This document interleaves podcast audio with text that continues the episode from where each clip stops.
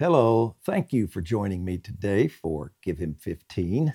I really appreciate it. And the title of our post today is Watchman Prayer in Action. Our friends and leaders, Hal and prayer leaders, that is, Hal and Cheryl Sacks in Arizona, sent me the following information affirming our concerns over America's dams. And they said, the consequences of a terrorist attack on a United States dam could be catastrophic, even the small earthen dams. Multiple attacks on two or three of these structures could create mass casualties on a scale greater than September 11, 2001. The potential devastation, loss, and associated chaos make dams and waterways a prime target for terrorism. Take, for example, the Hoover Dam, the largest dam in the U.S. in terms of water capacity, which holds back 8.95 cubic miles of water at a time, a truly astonishing amount of weight. Hoover Dam is located on Lake Mead, the largest reservoir in the U.S. when measured by water capacity. In the event of a terrorist attack, they say roughly 25 million people in Arizona, Nevada, California, and parts of Mexico would be without water for drinking, plumbing, irrigation. At least 1.3 million people in those states would be left to find alternative electricity supplies. The agriculture community would come to a screeching halt there would be fatalities resulting from flooding and a loss of clean water. A few million people, that is, million people, could be forced to move to other cities or states.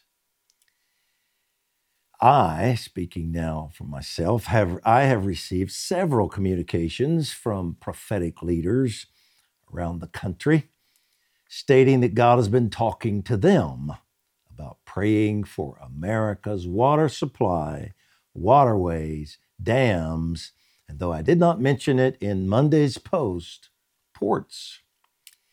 As we launch this week into praying for protection over these water supplies and facilities, I want to encourage you with a testimony from the incredible book, Inspired Stories 50 years, 50 years of answered prayer, volume one, recently released by Intercessors for America. Written, by the way, by John Beckett, co founder and board member, and Dave Kubal, president and CEO of Intercessors for America. Great, great, great book. This book containing 28 powerful testimonies of answers to prayer is so, so encouraging. Here is one of those testimonies, chapter 4, regarding terrorism. In the years and months, now this is quoting from the book, in the years and months leading to July 4th, 1976, Americans were planning a joyous celebration of the nation's bicentennial. At the same time, terrorist groups were planning to exploit the opportunity for purposes of their own.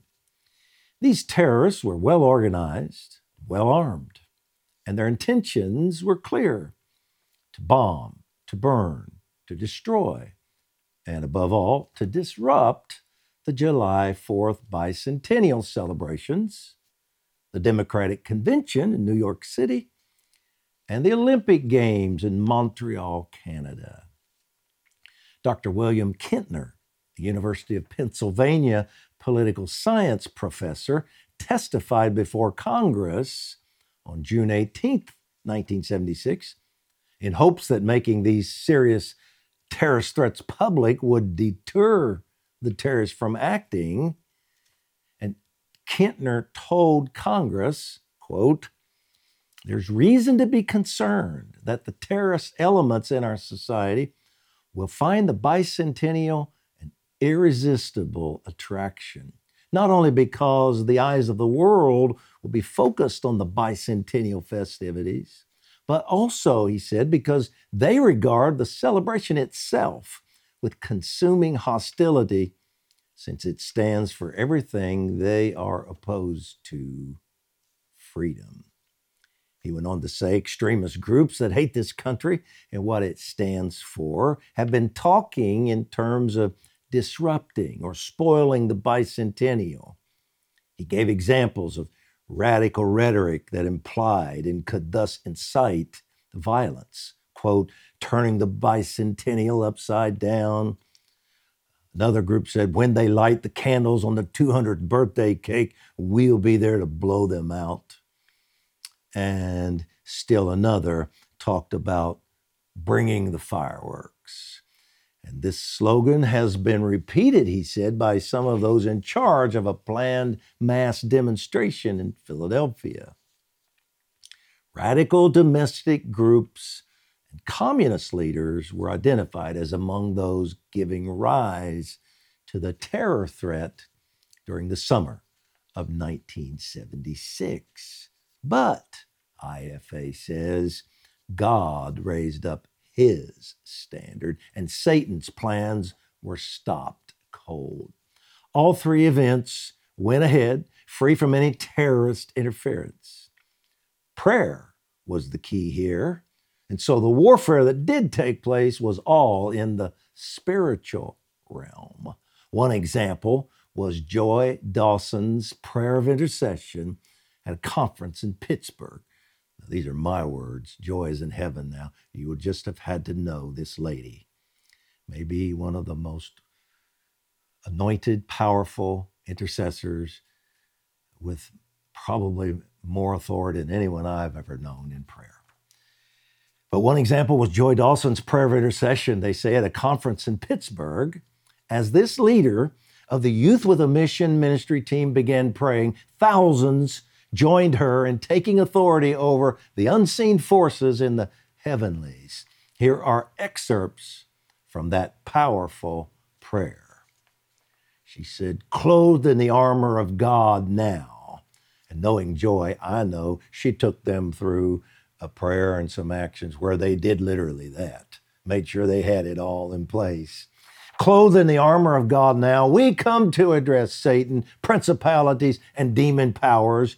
We come to tell you God, the Holy Ghost, has disclosed your plans for riots on July 4th in Philadelphia and on into Montreal. You will not win, and we come to do aggressive warfare against you in the name of the Lord Jesus and in the power of the Holy Ghost. Tonight, I come and address the particular principalities that Satan has allotted to be loosed on July 4th. The Holy Ghost has named them to me, she said. They are the principality of lawlessness, the principality of anarchy, and the principality of rebellion. And I tell you right now, you will not do anything to discredit the work of the living God. I bind you right now. I resist you right now. I command you three principalities in the mighty name of the Lord Jesus to cease all plans right now. I command confusion in the committees of hell tonight through Jesus Christ. You will not work. You will not thwart the will of God because it is written in the Word of God, I will work, says the living God. And now, she continued, and, and we now say to you, O God, as we take our place, having turned from the powers of darkness, we say, Thanks be unto God who gives us the victory through our Lord Jesus Christ. For we are more than conquerors through him who washed us in his own precious blood.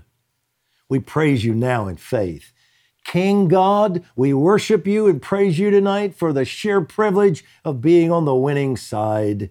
We worship you because you're the mighty, conquering King, the Alpha and Omega, the beginning and the end, the King of Kings, the Lord of Lords, the wonderful Lord Jesus Christ.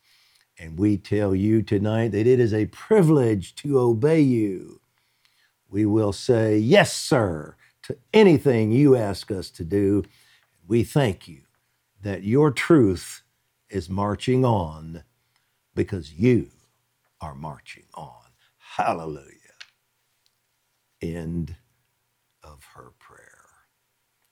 Incredible. Well, let's pray. Father, we thank you for the watchmen that you have raised up in our nation, those assigned to be sentries and guards, and can sound the alarm when prayer is needed for a given situation. We thank you for the prophetic anointing, which bring, brings discernment regarding the future, alerting us to the strategies of Satan and his kingdom. You told us to be alert and pray at all kairos times, times of strategic, well timed attacks from Satan's kingdom And we do so now. Now we're going to pray, quoting from the prayer and decree written for this assignment, which you can find on our website, dutchsheets.org, givehim15.com. We're taking a segment of that for the rest of the prayer and decree. These will be prayed and declared all over the nation and more. Father, you assigned us to pray for protection over America's water supply waterways, ports, and dams. Your word tells us that unless you guard, keep, or guard a city, the efforts of watchmen are in vain. Therefore, we look to you for protection. You are our refuge, a very present help in times of trouble. When you are for us, who can be against us? You save us from our enemies men of bloodshed who do iniquity. You are the creator and owner of the entire world, all of its inhabitants, as well as the seas and rivers. You are the King of glory, the Lord strong might and mighty in battle, and the Lord of angel armies. As a master workman, you set the boundaries for the seas and drew the tributaries of the earth and still maintain ownership and authority over them. We ask you to contend with those who contend with us. Cause evil to bow down before the good and the wicked at the gates of the righteous.